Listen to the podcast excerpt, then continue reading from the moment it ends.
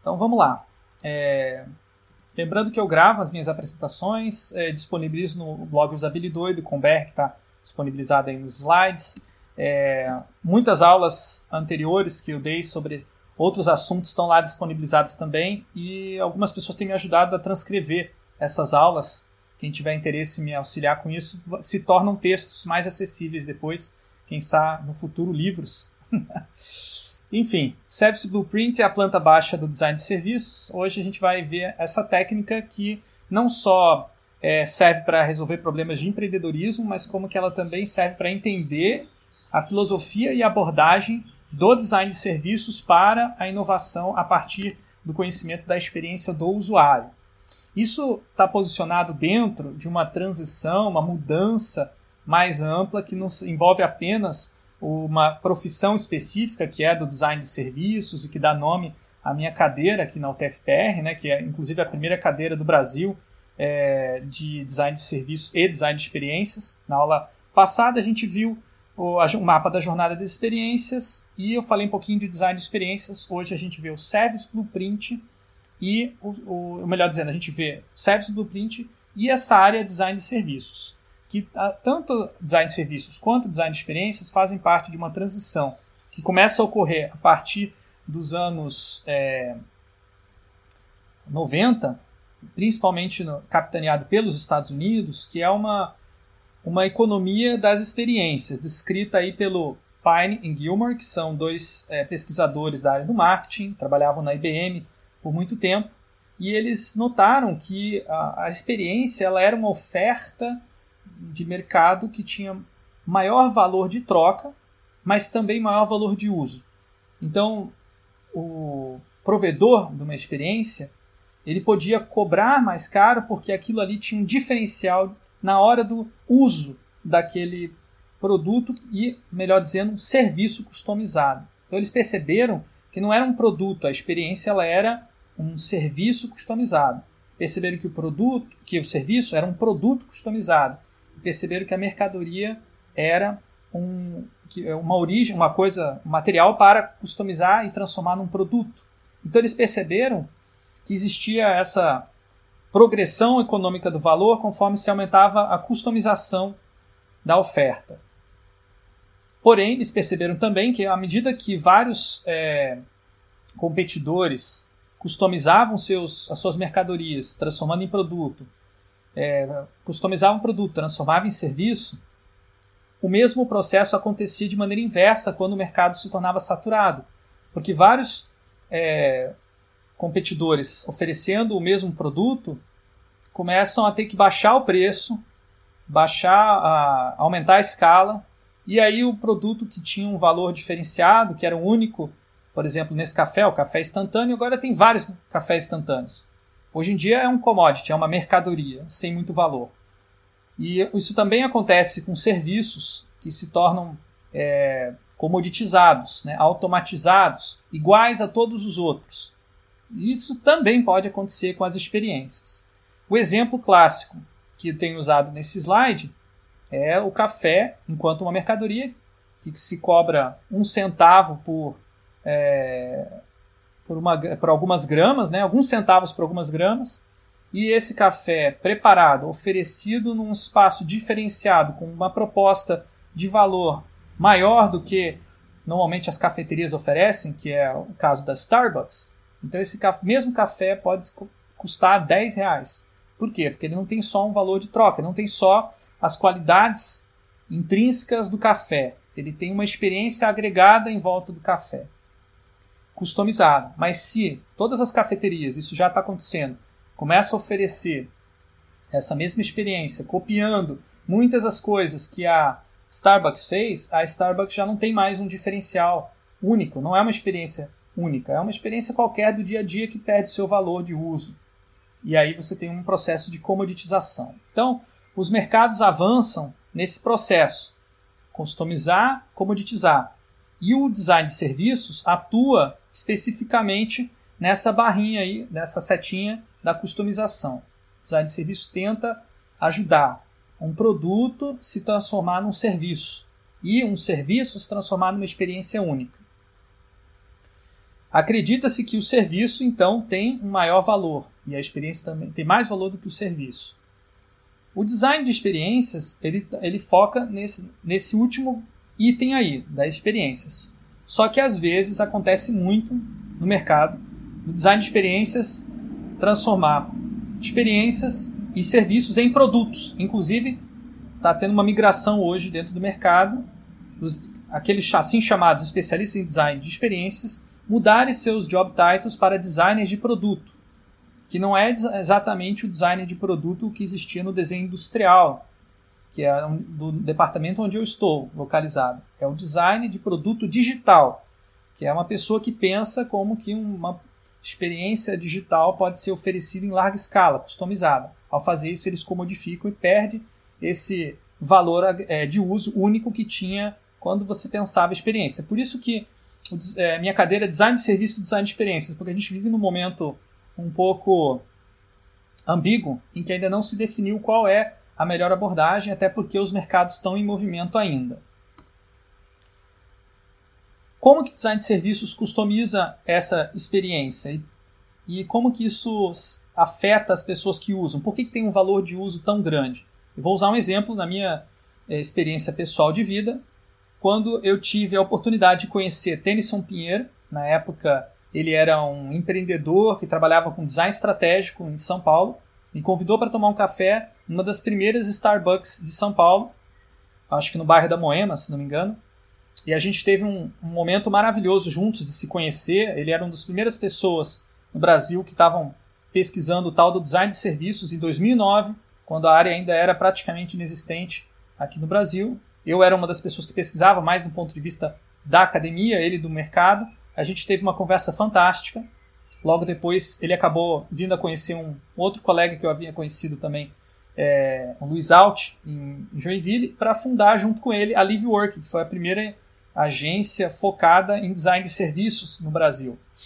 É, LiveWork ela não é só pioneira no Brasil, mas ela foi pioneira também no mundo inteiro. É a primeira agência global do design de serviços e creditada por ter inventado essa prática junto com algumas outras empresas que a seguiram depois, como a IDEO, Frog. Mas a LiveWork realmente foi aquela que deu é, vários impulsos é, importantes para a fundamentação desse, dessa área. E, e escreveram um livro também, publicaram vários artigos, ou seja, tiveram uma influência muito importante. O próprio Tennyson Pinheiro escreveu um livro recente chamado Service Startup, que ele tenta articular o design de serviços com o Lean Startup. E é um livro muito bom, recomendo altamente, tem tudo a ver com o que vocês estão discutindo nessa disciplina. E esse momento foi é, importante não só porque ajudou a consubstanciar essa e consolidar essa área do design de serviços no Brasil, mas porque é, existia uma, um diálogo com o ambiente onde a gente estava. Enquanto a gente tinha essa conversa maravilhosa, é, a gente também estava sendo servido de maneira maravilhosa. A gente teve um, uma coisa que não é, não é comum hoje mais na, nas Starbucks do Brasil, mas eles fizeram um serviço de degustação especial de café para a gente. Então a pessoa preparou o café na nossa frente, mostrou os diferentes elementos de, que poderiam ser configurados naquela cafeteria especial, ajudou a gente a escolher o tipo de café, né, escolha da, da proveniência do café, de qual lugar do mundo, ofereceu esses cookies explicou como comer o cookie junto com o café, qual momento, qual é o melhor momento, ah, come o cookie antes ou depois de bebericar o café. Tudo isso fazia parte de um ritual, de uma experiência que foi extremamente marcante e super a calhar, porque era exatamente esse o assunto da nossa conversa. Portanto, uma experiência marcante de vida que para mim me é, levou a se interessar pelo design de serviços enquanto uma área de especialização acadêmica e o Tennyson Pinheiro a continuar os seus empreendimentos e acreditar que no Brasil valia a pena empreender nessa área. É, não é somente, como eu falei, né, o Tennyson Pinheiro ou eu que estamos trabalhando com isso, né, são várias pessoas e o livro do Pine Gilmore é considerado um dos principais estimuladores dessa tal da economia da experiência.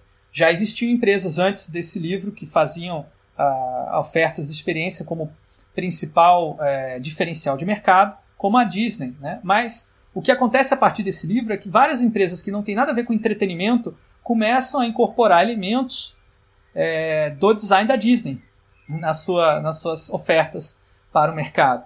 E aí conseguem construir uma história a partir de um serviço. E quando você tem algo a mais do que só um serviço, você tem o que se chama de uma experiência. Essa, essa, esse livro é muito bacana sobre a economia da experiência, ele diz, tem como subtítulo O trabalho é o teatro, porque ele utiliza o teatro como uma analogia para explicar por que, que a experiência tem tanto valor e como uma empresa pode fazer essa transição de ofertar um, é, um serviço qualquer para ofertar um serviço de alto valor. Então, basicamente, essa analogia consiste em que os colaboradores da empresa, quando eles interagem com os usuários do serviço, eles fazem, realizam uma performance, tal como no teatro. Eles vão é, encarnar um personagem ou um papel e eles vão mostrar esse, esse personagem com todas as suas é, capacidades expressivas, tentando acrescentar um diferencial humano. Então, nesse caso dessa foto, a gente vê um cozinheiro da, da rede de restaurantes Spoleto, que utiliza conceitos de design de serviços aqui no Brasil, é, em que há uma certa liberdade para esse cozinheiro fazer um malabarismo com a comida. Nem todos os cozinheiros fazem isso. Eu não sei se existe um treinamento específico para eles fazerem isso caso eles queiram, mas eu já vi muitos que fazem essa performance e alguns até que cantam, dançam e fazem todo um uma, um jogo musical perguntando: e agora, o que, que você vai querer? Vai querer é, milhozinho ou vai querer é, é, salsinha, cebolinha? E agora? Vai, mais um, fala aí. Eu, particularmente, acho que é muito interessante quando uma empresa que tem um sistema automatizado praticamente de customização, né, um sistema de customização em massa, dá liberdade para o colaborador improvisar algo a mais. E ao fazer isso, gerar valor para o seu cliente, para o seu usuário, mesmo que é, isso, não, isso seja por apenas alguns segundos. Né? Uma, uma mudança que faz toda a diferença. Quando você passa para o digital e começam a surgir canais digitais acessíveis à população em massa, né, você começa a ter empresas investindo em customização de serviços em massa, porque o digital ele permite que você trabalhe com os seus usuários é, com base nos dados sobre esse usuário. Então, a, a customização que antes era feita com base numa relação física, presencial, do, entre o atendente e o usuário, agora é feita através de sistemas de banco de dados, sistemas de análise, sistemas de inferências e sistemas agora mais recentemente de aprendizagem de máquina e de inteligência artificial.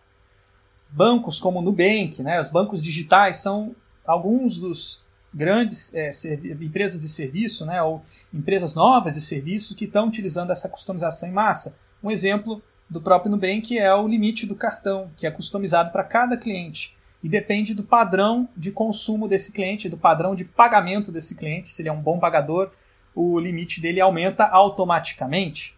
Existem outras maneiras de aumentar o limite, como convidando outras pessoas, gerando um conceito de credibilidade que é usado para dar benefícios extras para os usuários do Nubank.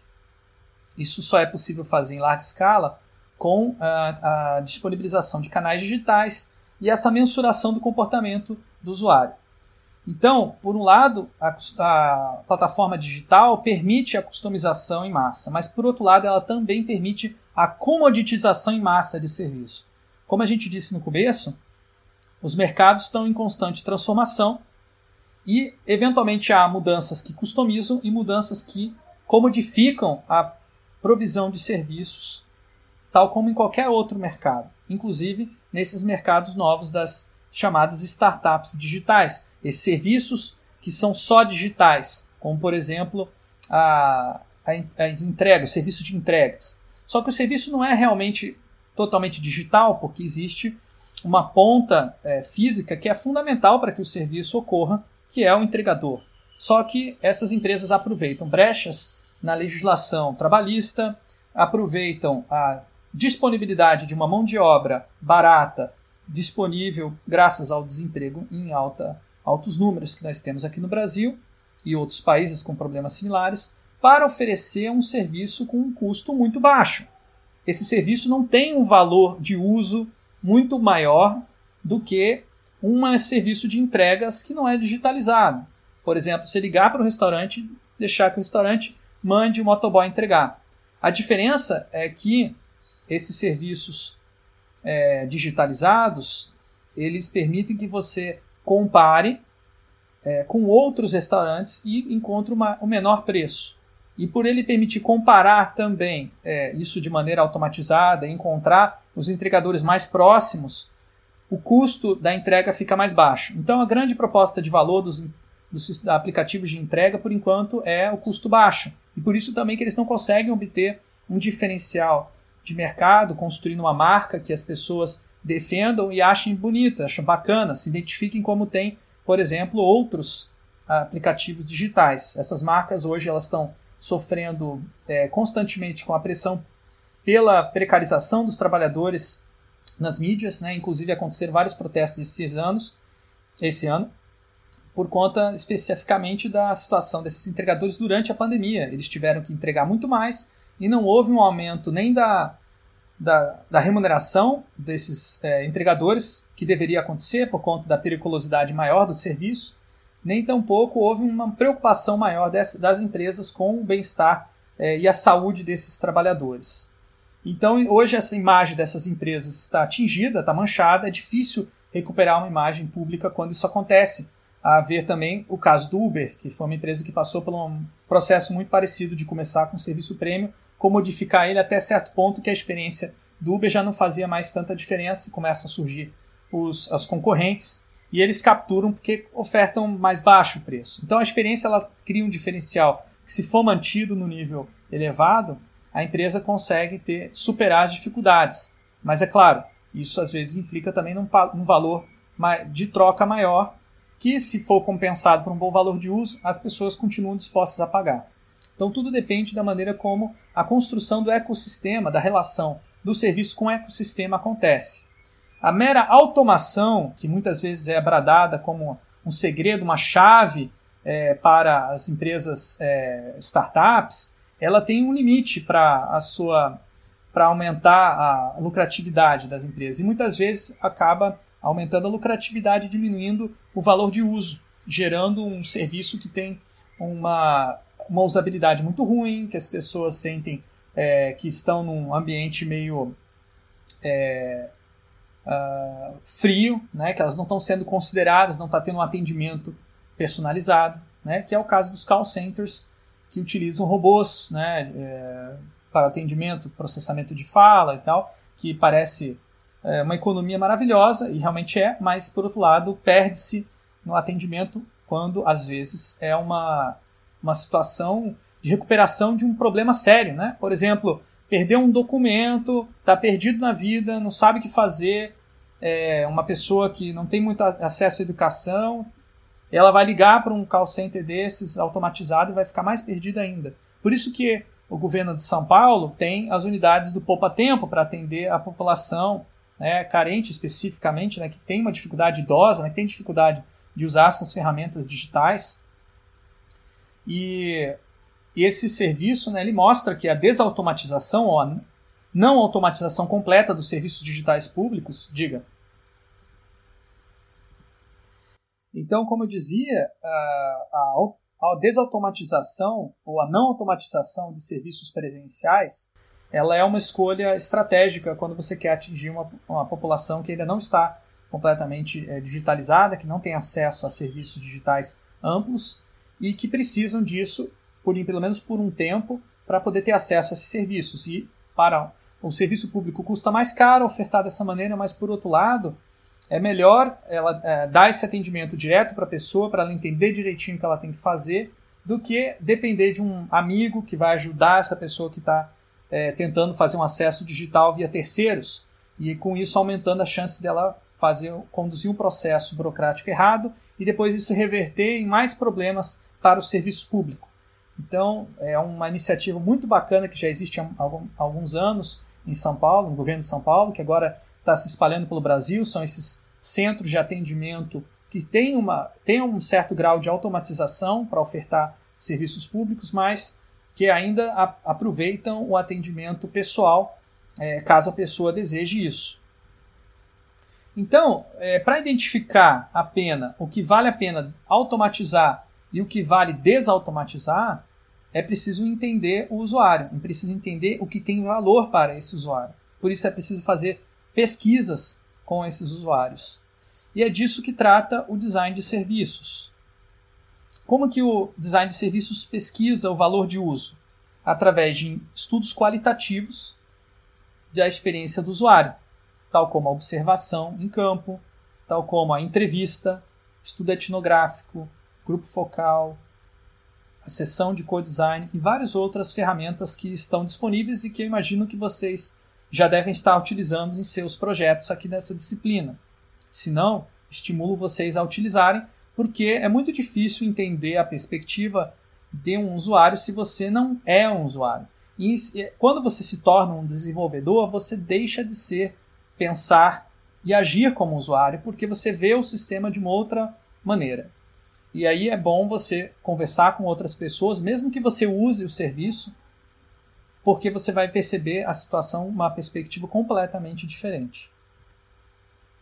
Porém, quando você faz um estudo qualitativo, as pessoas falam coisas é, diferentes maneiras e às vezes a gente fica perdido, né? Como é que eu vou usar esses dados? Como é que eu interpreto esses dados? Isso é bem difícil. Portanto, é necessário aproveitar é, essas descobertas através de um outros métodos. E aí entra a necessidade de você interpretar esses dados qualitativos e transformar essa interpretação numa determinação para o seu projeto. Aí entra o tal do Service Blueprint, que é a técnica da aula de hoje. A Lynn Shostak, que era uma executivo do, é, de um banco nos Estados Unidos, lá nos anos 80, criou esse, esse, é, essa técnica para racionalizar os elementos cruciais de um serviço voltado para a otimização de marketing. Então, no caso, na época, quando ela criou, ela pensava no marketing. Então, ela criou uma maneira de você pensar algo que é extremamente intangível, você tornar tangível através de uma visualização diagrama. E esse diagrama seria dividido em duas partes. Uma área que é visível, que é a área que está superior, visível pelo usuário, e a área que é invisível, que é inferior, está logo abaixo. Essa área ela acontece nos processos internos de organização da empresa. Não necessariamente o usuário interage diretamente, mas é fundamental que aconteça essas ações que estão nos bastidores, né? depois vai ser adquirir esse nome, para que aquilo que, a, que o usuário esteja experimentando esteja pronto. Então, nesse caso do exemplo que ela analisa, que é o serviço muito simples de é, polir um, é, um sapato na rua, né? É, um polidor de sapatos, aqueles trabalhadores que ficam também muitas vezes precarizados, trabalhando no, num canto, numa esquina, né? ela cria uma maneira de você usa um exemplo, né, para visualizar as relações que estão ali. Sim. Ok, então eu estava falando sobre o, a origem do Service Blueprint. Vou repetir para quem se perdeu aí por conta dos problemas de gravação, de transmissão, né? A Lynn Shostak, ela criou o Service Blueprint no final dos anos, começo dos anos 80, para lidar com um problema que os serviços eram muito baseados em conhecimento tácito. Cada um fazia o serviço, executava um serviço de uma maneira que achava melhor e às vezes era difícil de ter uma visão ampla, geral sobre todos os diferentes processos que estavam envolvidos dentro de um serviço, em especial aqueles que faziam a diferença e eram relevantes para o usuário daquele serviço.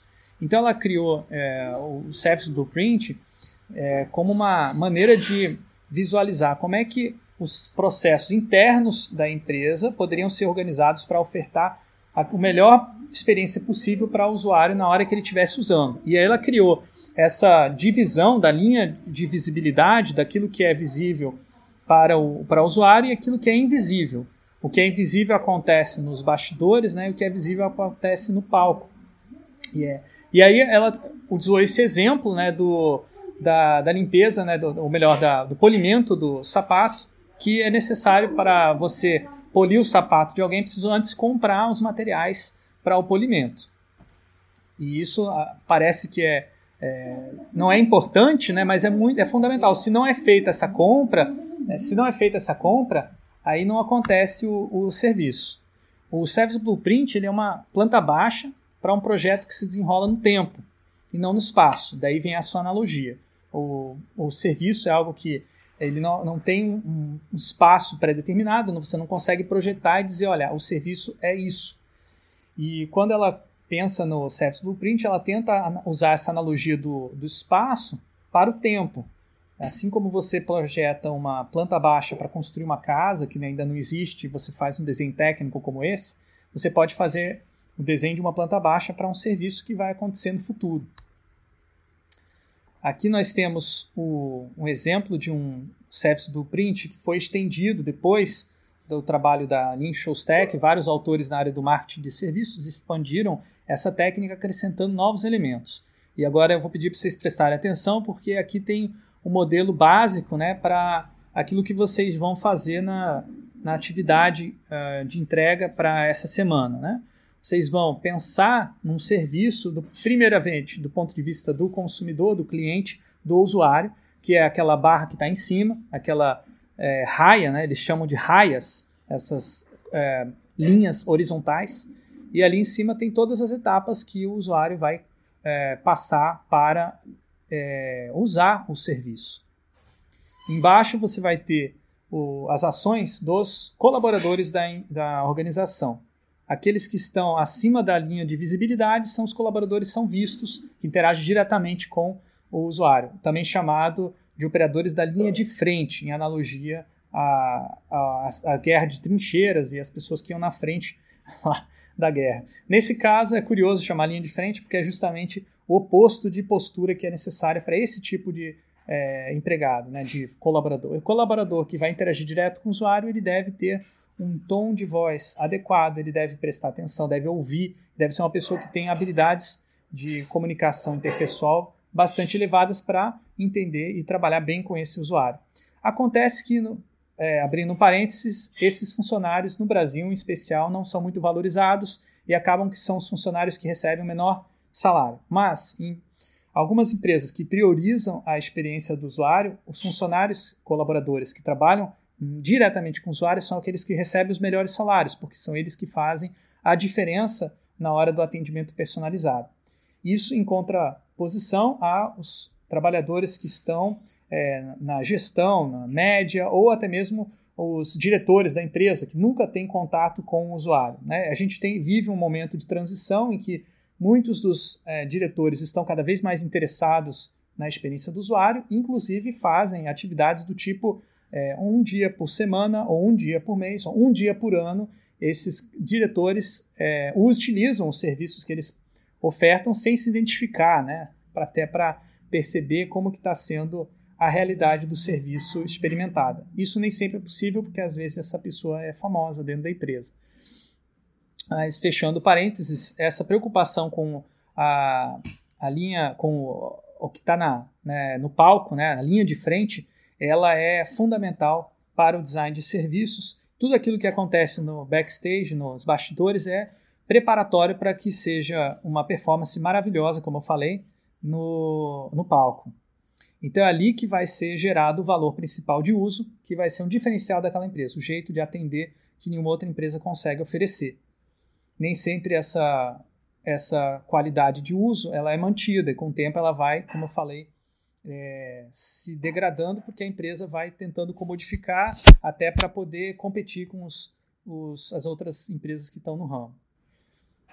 Volta a lembrar de vocês que eu falava da analogia com o teatro, né? agora numa slide só, só para mostrar como é importante a analogia com o teatro, ela, o conceito de front stage, backstage, que é o elemento central do Service Blueprint, que eu espero que vocês se não tiverem, se não tiverem entendendo pela minha apresentação, façam perguntas, né? Como diferenciar o que é uma ação de é, palco, o que é uma ação de bastidor.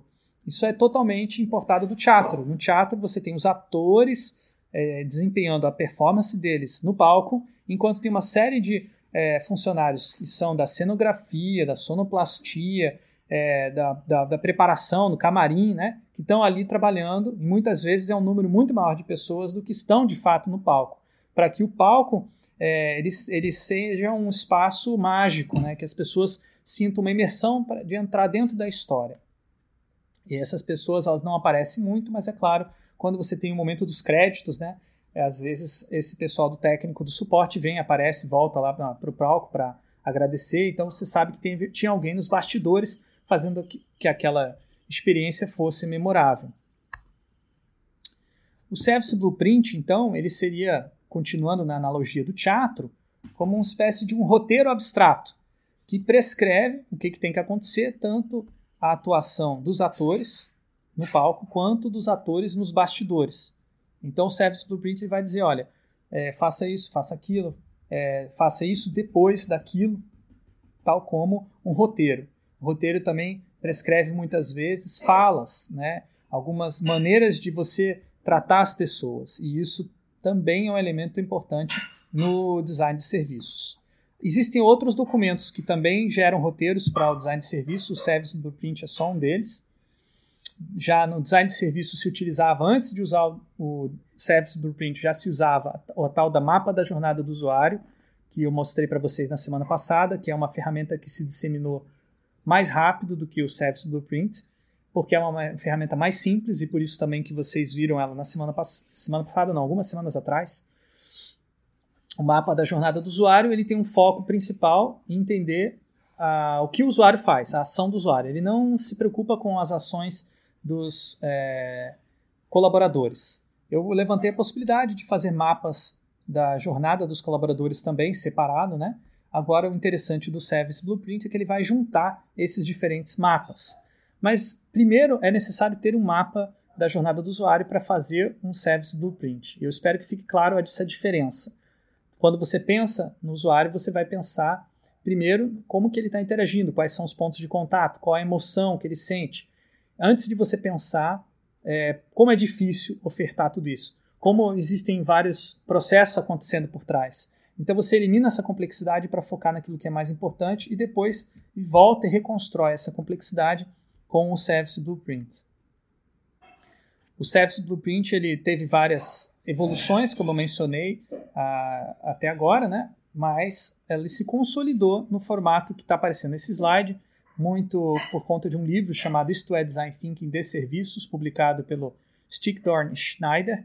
Um livro muito bacana que explica o que é design de serviços de maneira muito bem resumida. Tem muitos exemplos também. Um deles é um Service Blueprint que mostra como que você interage com um determinado serviço de compras. Então aqui você tem a evidência física, né, os tais os pontos de contato que a gente estava falando anteriormente. Eles agora eles é, na verdade eles chamavam evidências físicas do serviço. A partir de um determinado momento eles começam a ser chamados de pontos de contato. É o mesmo conceito. Por que, que chama evidência? Né? Porque o serviço é uma coisa intangível mas às vezes você tem uma evidência de que ele existe. Quando você recebe um, um bilhete do, do transporte público, né, o bilhete do, do, de, de voo, aquilo ali é uma evidência física de você estar tá usando aquele serviço.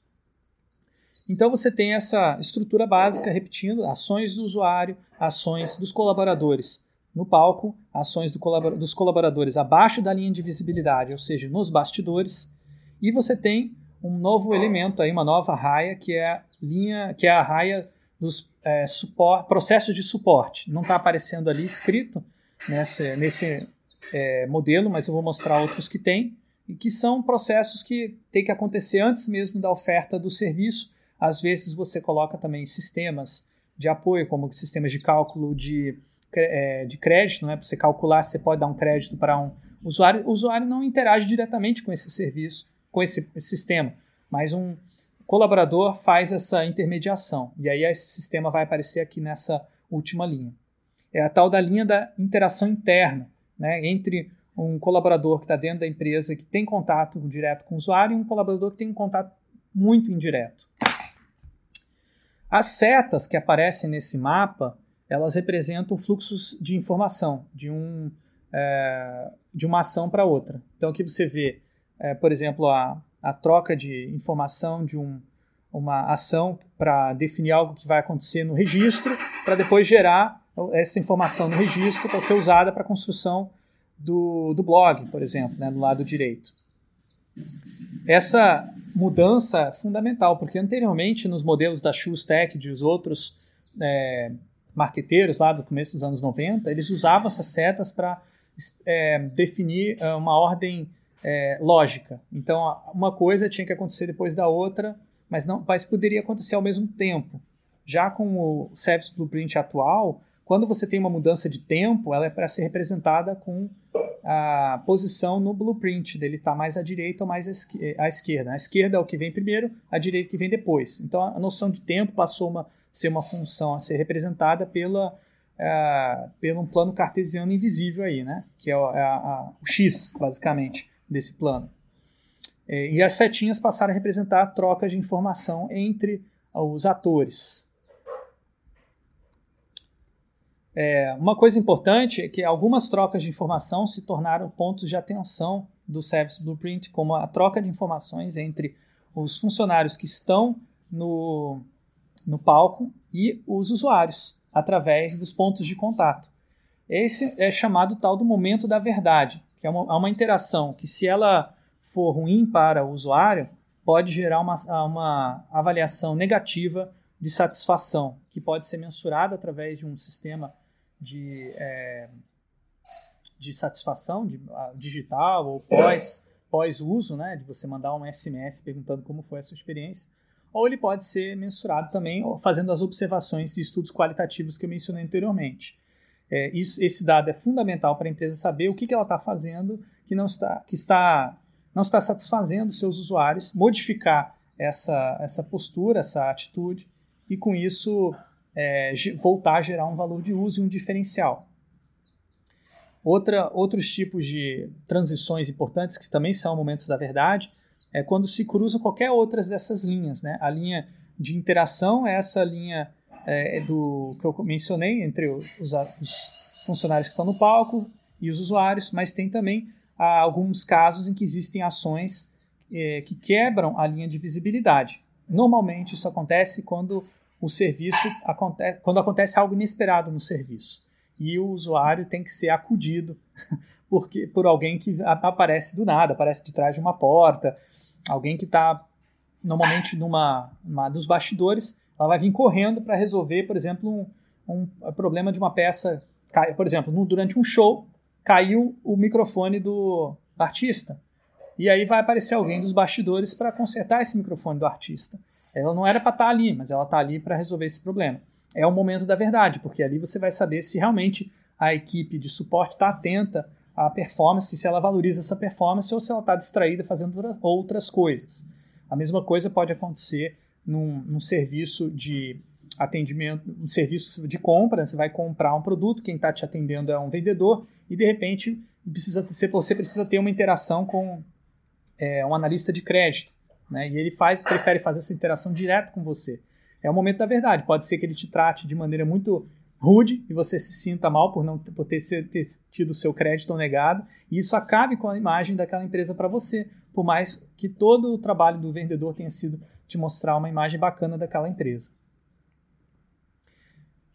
Assim como no teatro, então, tem um problema. O service blueprint ele pode ser detalhado demais e com isso é, engessar a performance dos atores eliminando a improvisação em momentos da verdade, que é a hora que a pessoa realmente acrescenta valor. Se você não der a liberdade, se o Service Blueprint especificar em muitos detalhes o que, que as pessoas precisam fazer, é, pode ser que elas só façam aquilo que foi pedido.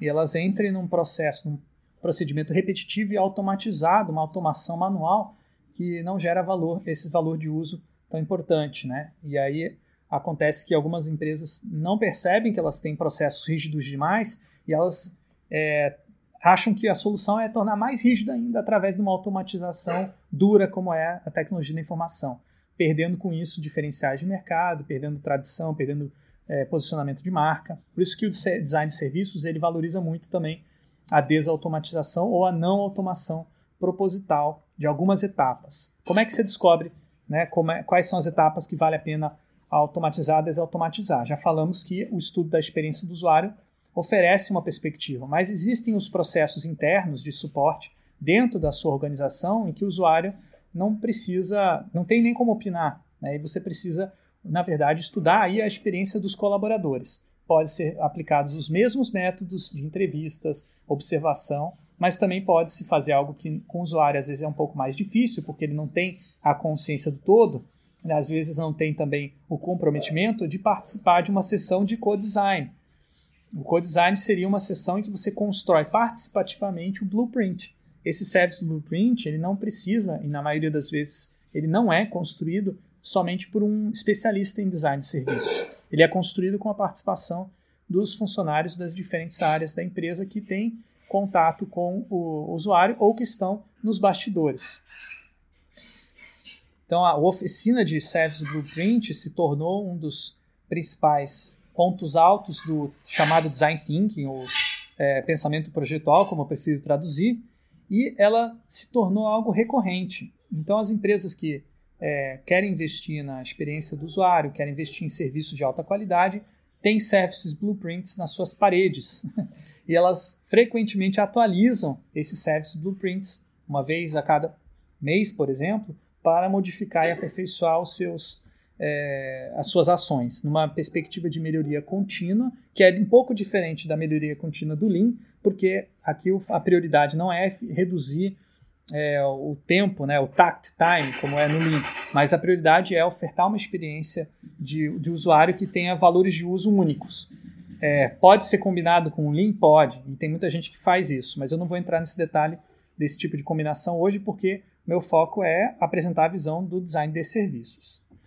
E eu acho que quando, o, quando esse, essa técnica se torna tão importante para a gestão estratégica de um, um negócio, ela precisa ser adaptada para a necessidade desse negócio. Então eu não vejo nenhum problema de modificar o template, modificar o modelo do Service Blueprint para incluir os elementos que são fundamentais para esse negócio. No caso desse Service Blueprint que eu ajudei a mediar na Sociedade Global, que é uma ONG aqui de Curitiba, que auxilia poder público a encontrar com ativistas, a encontrar com empresas interessadas em gerar inovações é, abertas na cidade, que é algo que envolve uma provisão de serviços por várias entidades, quer dizer, não é uma empresa só provendo um serviço. O Service Blueprint tradicional, que tem essa divisão entre quem está dentro e quem está fora da organização já não funciona, porque tem várias organizações envolvidas. Então vejam que, ao invés das raias tradicionais do, dos bastidores e do palco, a gente tem é, uma raias que referenciam atores que estão envolvidos nas ações da atividade da sociedade global.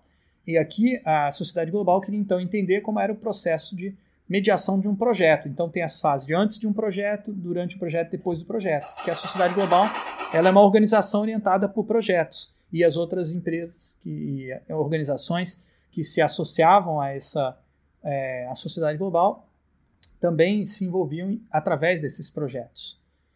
Então, eu, no caso do trabalho de vocês, que vocês vão fazer da atividade, fiquem à vontade para customizar o, o Service Blueprint para as necessidades do seu projeto. Hoje em dia, no mercado de trabalho, o Service Blueprint ele é usado em dois momentos. Primeiro, para fazer um raio-x de um serviço atual. E aí depois você, a partir desse Service Blueprint, dá uma série de hipóteses, de perguntas que você quer é, responder, interagindo com os usuários através das entrevistas, através das observações. Compila-se o mapa da jornada do usuário, que é o que vocês fizeram, depois, existem algumas etapas de ideação, de criatividade, de brainstorming. Pode ser usadas muitas técnicas, inclusive storyboards, né, como está sendo mencionado aqui. É uma técnica difícil de usar para quem não é não sabe desenhar, né, porque o storyboard requer você desenhar as cenas e por isso também que a gente não está propondo isso para vocês que têm maior parte é, experiência com engenharia, mas vocês podem usar muito bem o Service Blueprint, que ele não exige essas habilidades avançadas de desenho. E o Service Blueprint ele pode ser feito, como falei no começo, para avaliar um serviço existente, mas ele pode ser usado também para imaginar e projetar um serviço novo.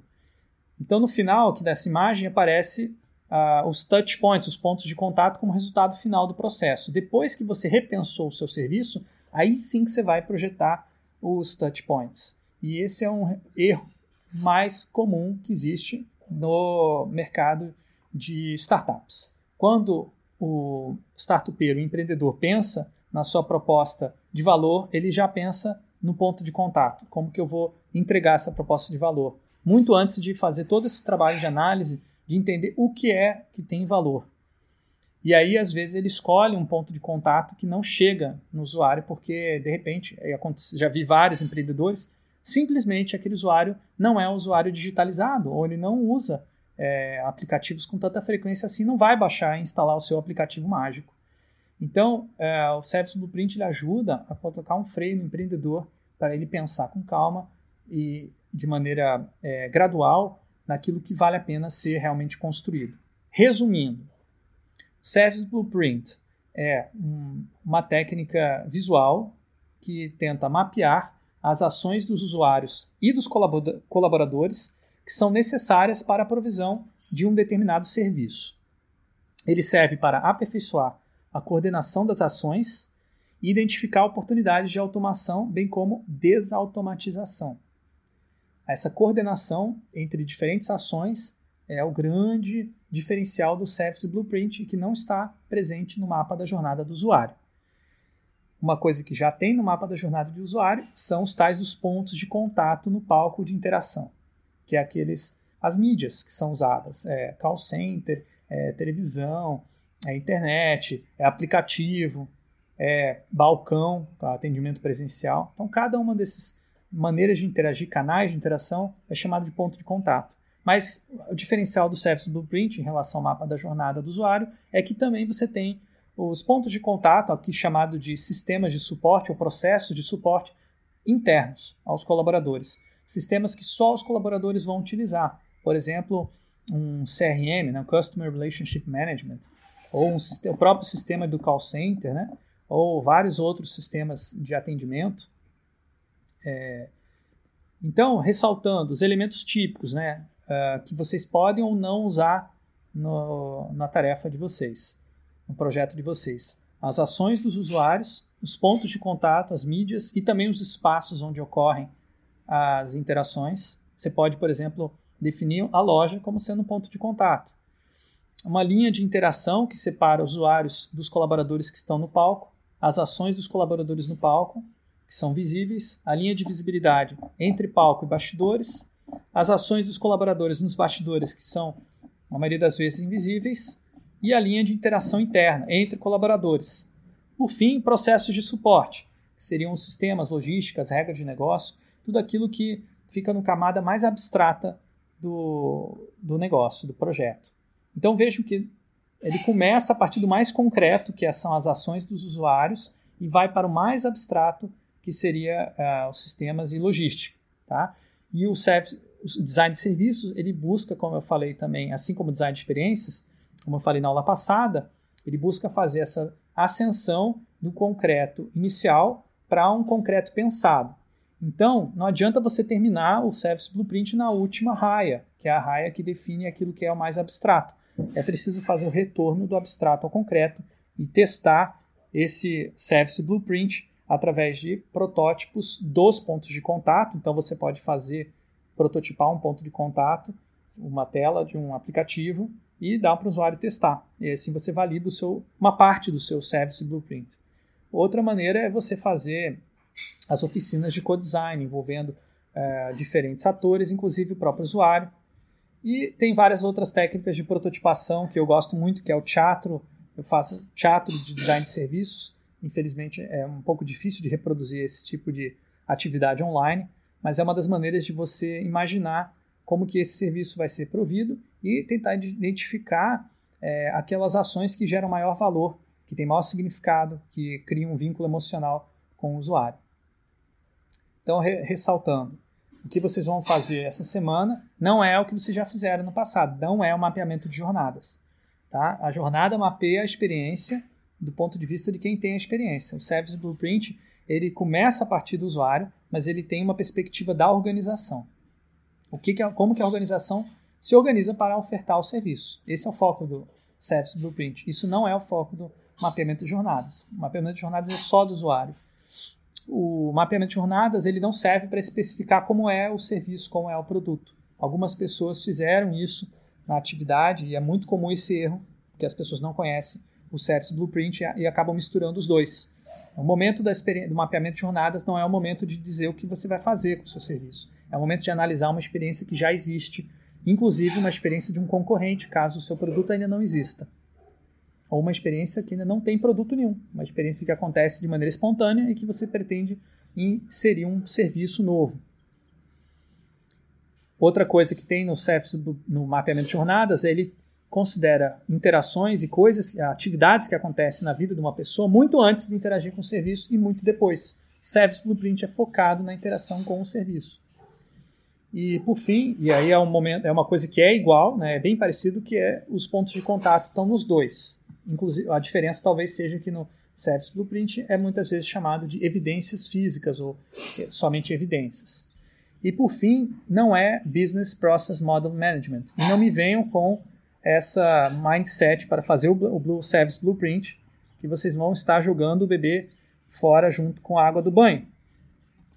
BPMN é muito parecido visualmente com o Service Blueprint, porque ele tem raias, ele tem fluxogramas e ele tem é, atores diferenciados, diferentes. Né? Ele não tem o conceito de palco e de bastidores, mas é, ele tem conceito de atores que estão na linha de frente, atores que estão na retaguarda e por aí vai.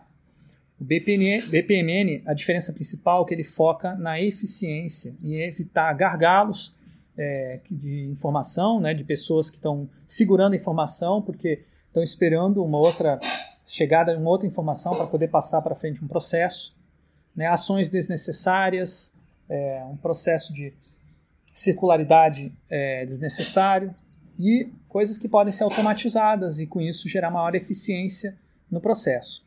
Essa não é a prioridade do Service Blueprint. Ele não é uma ferramenta para aumentar a eficiência do processo.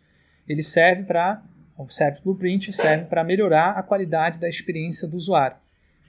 Às vezes, e muitas vezes, é necessário aumentar a eficiência do processo para aumentar a qualidade da experiência do usuário. Mas, muitas vezes também, se você aumenta a eficiência, você automatiza o seu serviço, você reduz a variabilidade, né? E, e com isso você também perde valor de uso. Aumenta o valor de troca, o produto fica mais barato, o serviço fica mais barato, fica mais eficiente, mas isso não necessariamente gera um valor de uso, uma experiência do usuário única que vai fazer a pessoa se vincular emocionalmente, afetivamente àquele serviço e não querer nem considerar uma oferta mais barata de um concorrente.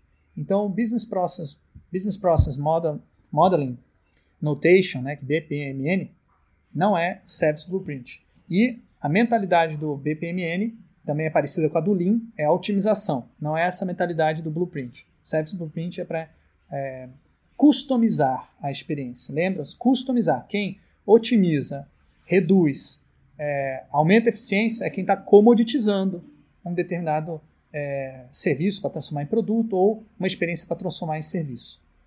Ou um produto para transformar em, em, em mercadoria. Enfim.